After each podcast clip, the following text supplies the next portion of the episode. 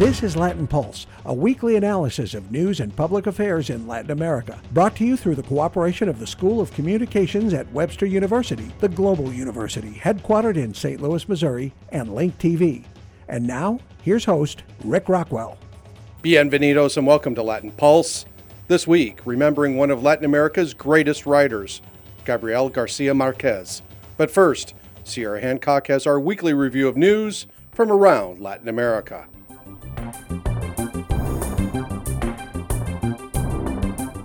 Cuba and the United States held their highest level talks in almost 60 years this past week as the presidents of both countries met at the Summit of the Americas in Panama.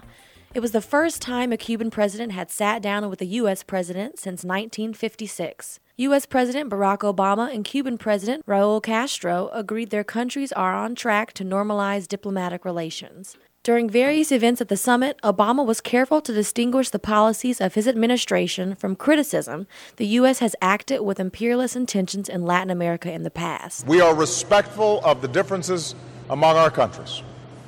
The days in which uh, our agenda uh, in this hemisphere so often presumed that the United States could meddle with impunity, those days are past. Cuban dissidents did clash violently in the streets several times in the days leading up to the summit with pro Castro demonstrators. Some Cuban dissidents accused the Panamanian government of working with the Cuban regime to harass those who are critical of Cuba's poor record on human rights. The presidents of Venezuela, Argentina, and Bolivia delivered speeches highly critical of the U.S. during the summit. However, President Obama chose to skip those speeches and was not present to hear their complaints. After the summit, the White House announced Obama's intentions to remove Cuba from the State Department's list of states that sponsor terrorism. Protesters poured into the streets around Brazil calling for the resignation or impeachment of President Dilma Rousseff. The protesters want accountability for a growing scandal tied to the state owned oil company Petrobras. Prosecutors say the oil firm was involved in $800 million worth of bribes and other corrupt practices during the past 18 years. Rousseff was once the chair of the board of directors of Petrobras, and prosecutors have implicated various other members of her party, the Workers' Party, in the scandal. The treasurer of the Workers' Party resigned this week after his arrest in the corruption scandal. Polls in Brazil show 62% of the public disapproves of Rousseff's performance as president, the worst polling by a Brazilian president in more than 20 years. Rousseff began her new term in office just four months ago after winning re election last fall. Famous writer and journalist Eduardo Galeano died in Uruguay this week. Galeano's most famous works combine history and political analysis. He was the author of The Open Veins of Latin America and a series of books called The Memory of Fire. Galeano's work stirred controversy. Famously, Hugo Chavez gave Barack Obama a copy of The Open Veins of Latin America when they first met. Although last year Galeano disavowed much of his political findings in that book. He died in his home city of Montevideo due to complications from lung cancer. He was 74 years old. British defense officials have revealed special forces units have increased their training exercises on the Falkland Islands during the past four months. This revelation comes during rising tensions between the United Kingdom and Argentina over the islands. Argentina has claimed the islands since the 19th century and calls the islands Las Malvinas. One country Canadian pop singer Justin Bieber will be avoiding in the near future is Argentina. A judge in Argentina issued an arrest warrant for the singer this week.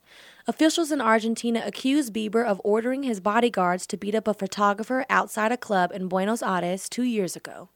An Argentine judge says Bieber and his representatives have refused to respond to a legal summons to answer questions about the case. If Argentine officials ever manage to get their hands on the pop singer, he could face as much as six years in jail if found guilty of the charges. This follows a series of incidents in various countries, including vandalism charges in Brazil for spray painting a wall of an upscale hotel there. For Latin Pulse, I'm Sierra Hancock. Thanks, Sierra. This week marks the year since the death of Gabriel Garcia Marquez, the winner of the Nobel Prize for Literature. He hailed from Colombia. Indeed, Colombia's president, Juan Manuel Santos, called him the greatest Colombian who has ever lived. But Garcia Marquez came to transcend his origins along Colombia's Caribbean coast. He was the type of bold, brash, bigger than life writer who characterized the 20th century. He became friends with dictator Fidel Castro in Cuba, and he came to represent a pan Latin American image of a modern writer. When he died last year, he died in Mexico City, a city and a country that became his home too. We spoke to Gustavo Arango at the State University of New York at Oneonta about Garcia Marquez. Arango is the author of Un ramo de No me olvides, Garcia Marquez in El Universal, a book about the writer's days as a journalist. The, the experience Garcia Marquez had in El Universal uh, wouldn't be explained completely if we don't consider his master in that newspaper, Clemente Manuel Zabala, who was a very well read uh, journalist. He was the person that invited Garcia Marquez to write uh, op ed articles when Garcia Marquez only ha- was um, 21 uh, years old. And Clemente Manuel Zabala was uh, influential, influential by not only by uh, suggesting readings, but but also by pointing what uh, elements of reality were worth noticing and worth reporting. So, what Garcia Marquez gets from journalism is uh, the education of the senses, the um, way of perceiving reality, and noticing that you don't need to come up with uh, extravagant ideas or imaginary things, that reality is um, amazing enough and you just need to have the the observation and the ability to portray that reality. Garcia Marquez is known for popularizing an approach to fiction known as magical realism. He always insisted that his books, all the situations, all the scenes he mentioned in his books, uh, have a relation to life, a, a, relation with reality. Many examples of this approach can be found in the writer's second novel, his breakthrough, 100 Years of Solitude. For example, this passage, where the men of a town gather to spy on Remedios the beauty while she bathes, but one of the men makes an unfortunate misstep. The rotten tiles broke with the noise of disaster, and the man barely had time to let out a cry of terror as he cracked his skull and was killed outright on the cement floor. The foreigners, who heard the noise in the dining room and hastened over to remove the body, noticed the suffocating odor of Remedios de Beauty on his skin. It was so deep in his body that the cracks in his skull did not give off blood, but an amber colored oil that was impregnated with that secret perfume. And then they understood that the smell of Remedios de Beauty kept them torturing men beyond death, right down to the dust of their bones. From 100 Years of Solitude. In his book, 100 Years of Solitude, we get introduced to Macondo, which is both a place and I think also a, a concept. Well, yes. Uh, there is like a mixture of the real experience Garcia Marquez had in the Caribbean. He was born in Aracataca. Uh, he then uh, moved uh, to Barranquilla, then to Bogota. In Bogota, culturally, is very different from the Caribbean. And after he returned from Bogota to the Caribbean, he had kind of a, an epiphany. He rediscovered the culture and, and the richness of the Caribbean, the Colombian Caribbean. And I think when he returned from Bogota, is uh, at the time when he realized how valuable the popular culture of the Caribbean was for him and for the for the works he wanted to do at the time. And he also read uh, some authors that created uh, imaginary towns, like uh, William Faulkner, of course, who was one of uh, his big uh, masters, and also Juan Rulfo from Mexico, who created the uh, mythical town of, of uh, Comala. So there is there are some precedents that influence the idea of creating an imaginary town. The word Macondo is also very interesting. Some of the biographers have uh, have pointed to the fact that Macondo was the name of a uh, uh, big ranch uh, near Aracataca. But during my research, I also found that Macondo in the 1940s was the name of a gambling uh, activity. Uh, in one of the uh, news that Garcia Marquez wrote for El Universal, he mentioned that uh, people used to play not only uh, with uh, cards, but also they used to play Macondo. So if we add to the name of Macondo the idea of gambling, of chance games, we have a even a deeper uh, idea of what is behind that name that has become a legend. Um, this April, the International Book Fair in Bogota, for example, is devoted to talk about Macondo. Uh, years before, they invited different countries. The last year, I think it was Peru. The year before, uh, Mexico. But they decided that this year they are going to uh, talk and discuss the value of Macondo. It's like Macondo becoming a country. So it's a word that, with a lot of meaning, uh, it, it, has become a, a, symbol of Latin America. Uh, I think uh, 100 years of solitude wouldn't have been so successful if Garcia Marquez had placed his uh, narrative in a real place, in a real town. And so Macondo is is a real country when we talk about literature. Yes, absolutely. It's a it's a universe. The girl raised her eyes to see who was passing by the window, and that casual glance was the beginning of a cataclysm of love that still had not ended half a century later. From Love in the Time of Cholera part of that universe is is the idea of magical realism and even though Garcia Marquez did not create magical realism, he popularized it and, and put it as a centerpiece in literature like no one had before.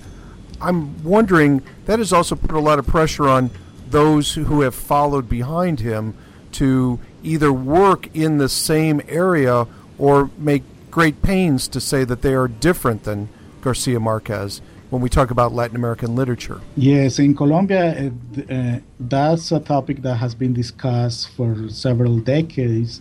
The shadow of Garcia Marquez is very difficult to to overcome uh, for a, a person that wants to be a writer in Colombia and Latin America.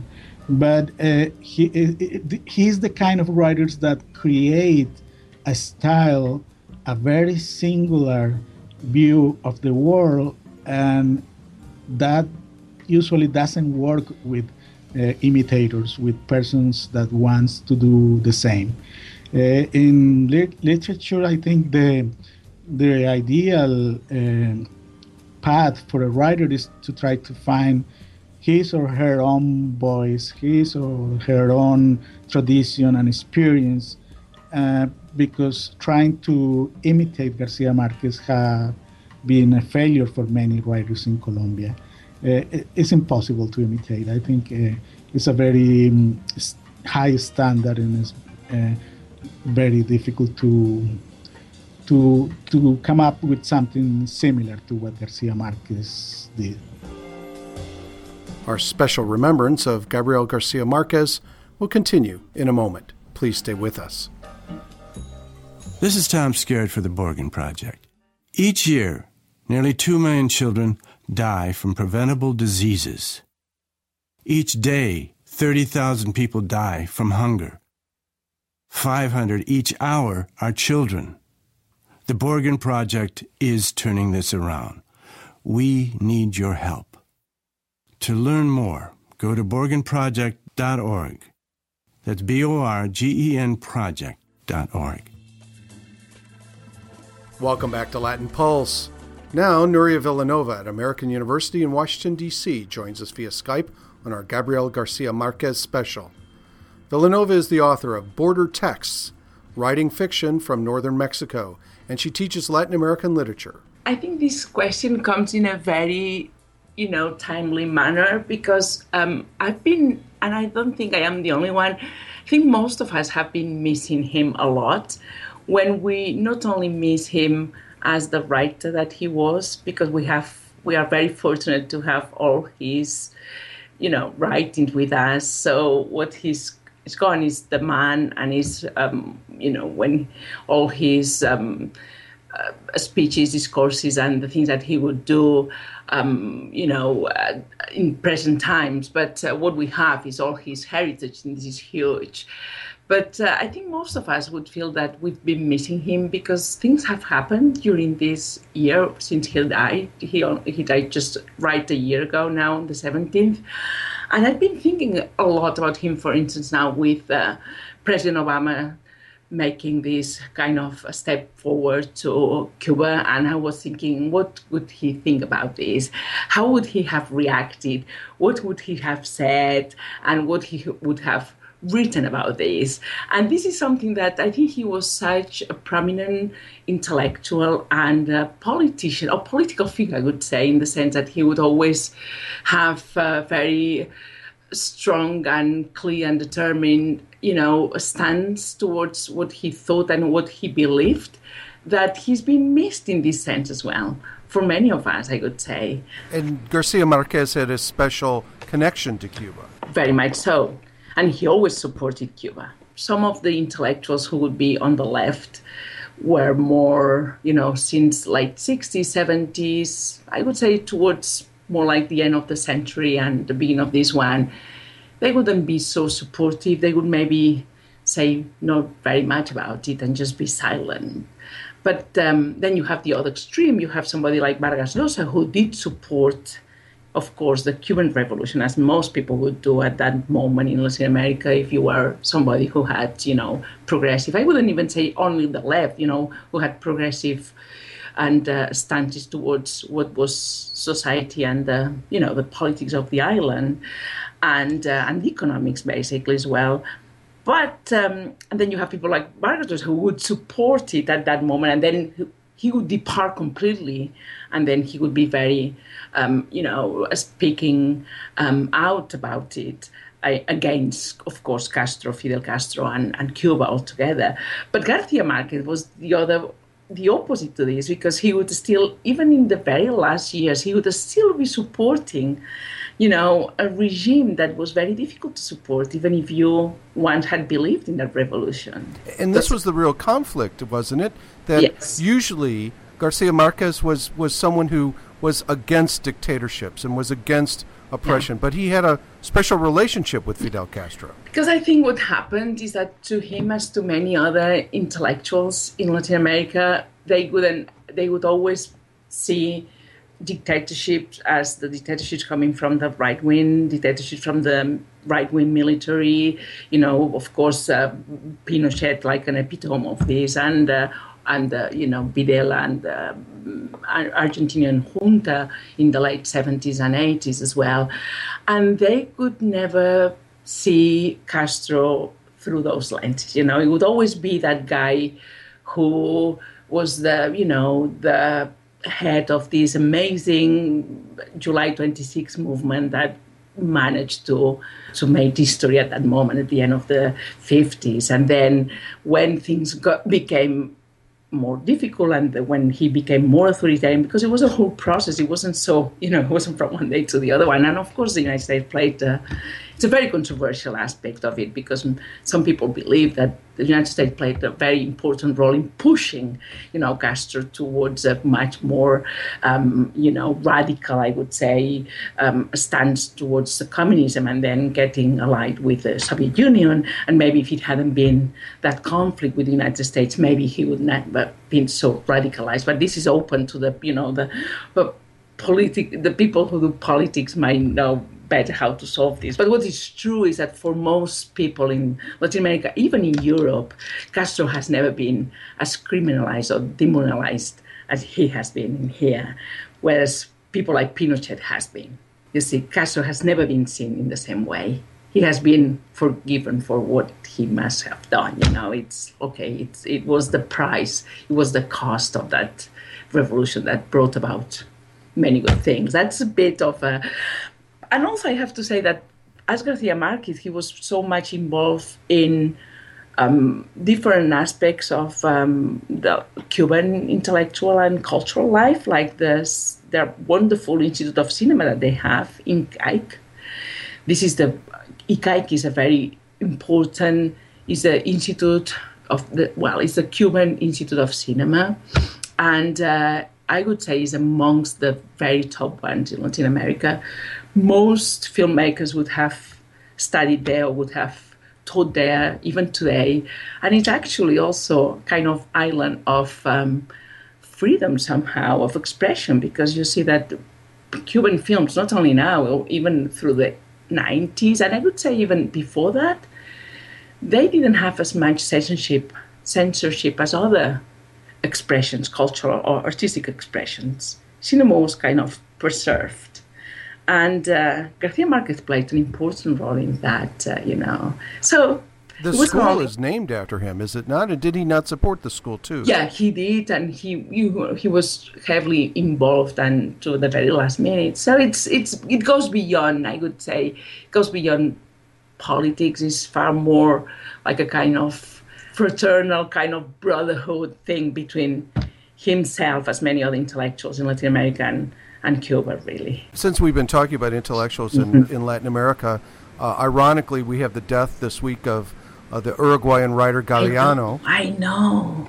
But I've been thinking about it so much because the two of them had so many things in common, really, those two people. And even, you know, the open veins of Latin America by Galeano, the time of the, that publication, which is very early in the 70s, is a time of most of the work of Garcia Marquez that is highly political and with that through metaphors and through the this magical realism that has so much categorized his writing. He wrote about, you know, colonialism, post-colonialism, the the cost of exploitation, oppression, and that's exactly what the open veins is as well about. You can't eat hope, the woman said. You can't eat it but it sustained you, the colonel replied. From No One Writes to the Colonel. Everyone agrees that 100 Years of Solitude is, is the breakthrough book and is the book that, that sets the tone for what comes later. But I've, I've, I've seen some things more recently that talk about his maturing and evolving as a writer, and that maybe some of his later works are actually stronger in the sense of, of how he is um, how he represents truth and emotion in, in his work. And I wonder what you think about that opinion. I don't think you ever represent truth. You represent your truth. That might be the truth of other people that, you know, believe in similar things, but you don't, rep- truth doesn't exist as a, you know, as a one soul only concept of things. So what happens that he's like, I think what happens that his more recent um, work um, is more like testimonial, is more like his memoirs. Now, Gustavo Arango of the State University of New York at Oneonta rejoins our conversation. Uh, the Caribbean uh, uh, in Colombia and in general, the, the, the great Caribbean that includes not only the continent but also the island is a, spa- is a space of a lot of uh, encounters of different cultures. Uh, is, it is very rich in tradition and legends and in oral traditions, basically. And what you need to do, and what Garcia Marquez learned when he was beginning as a journalist, was that you just need to have the ability to portray the, the reality. Uh, it's not much about imagination, it's more about perception and ability to express that reality. The problem with marriage is that it ends every night after making love, and it must be rebuilt every morning before breakfast. From Love in the Time of Cholera. So 100 Years of Solitude still your favorite in, in his body of work? So. I think so. I think it is. I think it is. Yeah. You know, the, when you read, each act of reading is different from another one. So if you read it like me when I was a teenager, you know, and uh, the impact that had on me, that it was such an amazing world. I was reading that from uh, a town, industrial town next to Barcelona in Spain in the 70s, you know, still in those days, and the dictatorship as well. So that impact doesn't go away. So if I read it now, I've read, I've read it like a couple of times in between now and then, but always that, that first reading stays somehow if it's very powerful. These days, most people want to talk about 100 Years of Solitude, the book that was really his breakthrough. But I wonder what others of his works you would point to as something that people need to pay attention to? Well, uh, my my favorite my favorite book by Garcia Marquez is um, The Autumn of the Patriarch. Uh, I think at, at that point Garcia Marquez reached uh, a very high point in the history of literature, not only in, in Latin America but worldwide. It wasn't and it, it isn't a, a popular book because the structure is not an, an easy one we have here um, a book that is uh, 240 pages, but only eight uh, paragraphs. The punctuation is, is, is, very innovative and, and uh, comes from the tradition of the modern literature, like James Joyce, probably um, Virginia Woolf, who was another writer that he, uh, Garcia Marquez admired and read a lot when he was a young uh, apprentice. But what you can see now is that he has become so canonical. And he was already canonical before he died, of course, for many years. But now he's part of this body of writers that are almost, you know, kind of myths almost, and their work is uh, unquestionable and unquestioned. And then you see him may- being mentioned by people that maybe haven't even read him, but like Faulkner would be, or like, you know, James Joyce, and he's become one of those now. And he's for us. I mean, we in the Spanish-speaking world, of course, we had Cervantes and we had poets like Garcia Lorca that would be part of that. But now it's like having somebody who was alive just one year ago becoming part of that very exclusive club, you know. I hear him often now compared to Joyce and to Faulkner. Exactly. Exactly. And that's the two that came to my mind because that's what I hear all the time as well. And it's because the three of them really meant a, back, a breakthrough. I mean, they three are inaugurators of different traditions that they kind of dialogue one with another. I think Garcia Marquez is um, a role model for future generations at many levels. He's not only a writer, he's a journalist, publicist, a filmmaker. Thanks for joining us on this special edition of Latin Pulse. We want to thank our guests, Nuria Vilanova of American University, the author of Border Texts, Writing Fiction from Northern Mexico, and Gustavo Arango, of the State University of New York at Oneonta, the author of Un ramo de no me olvides, Garcia Marquez in El Universal, that translates loosely as A Bouquet of Forget Me Nots, Garcia Marquez, and his time at Colombian newspaper El Universal. Both of our guests joined us via Skype.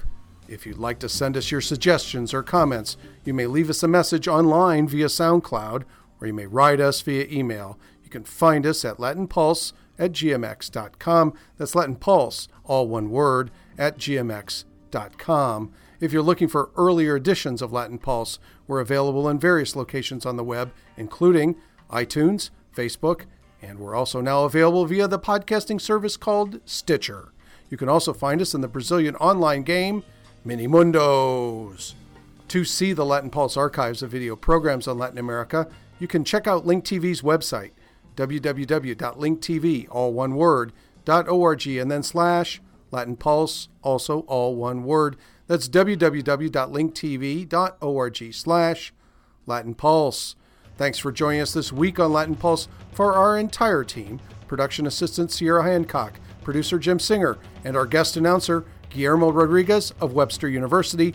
I'm Rick Rockwell. Escuchanos otra vez Gracias por su tiempo. Latin Pulse is produced at the School of Communications at Webster University, the global university, headquartered in St. Louis, Missouri, with music copyright support through Webster University and Link TV.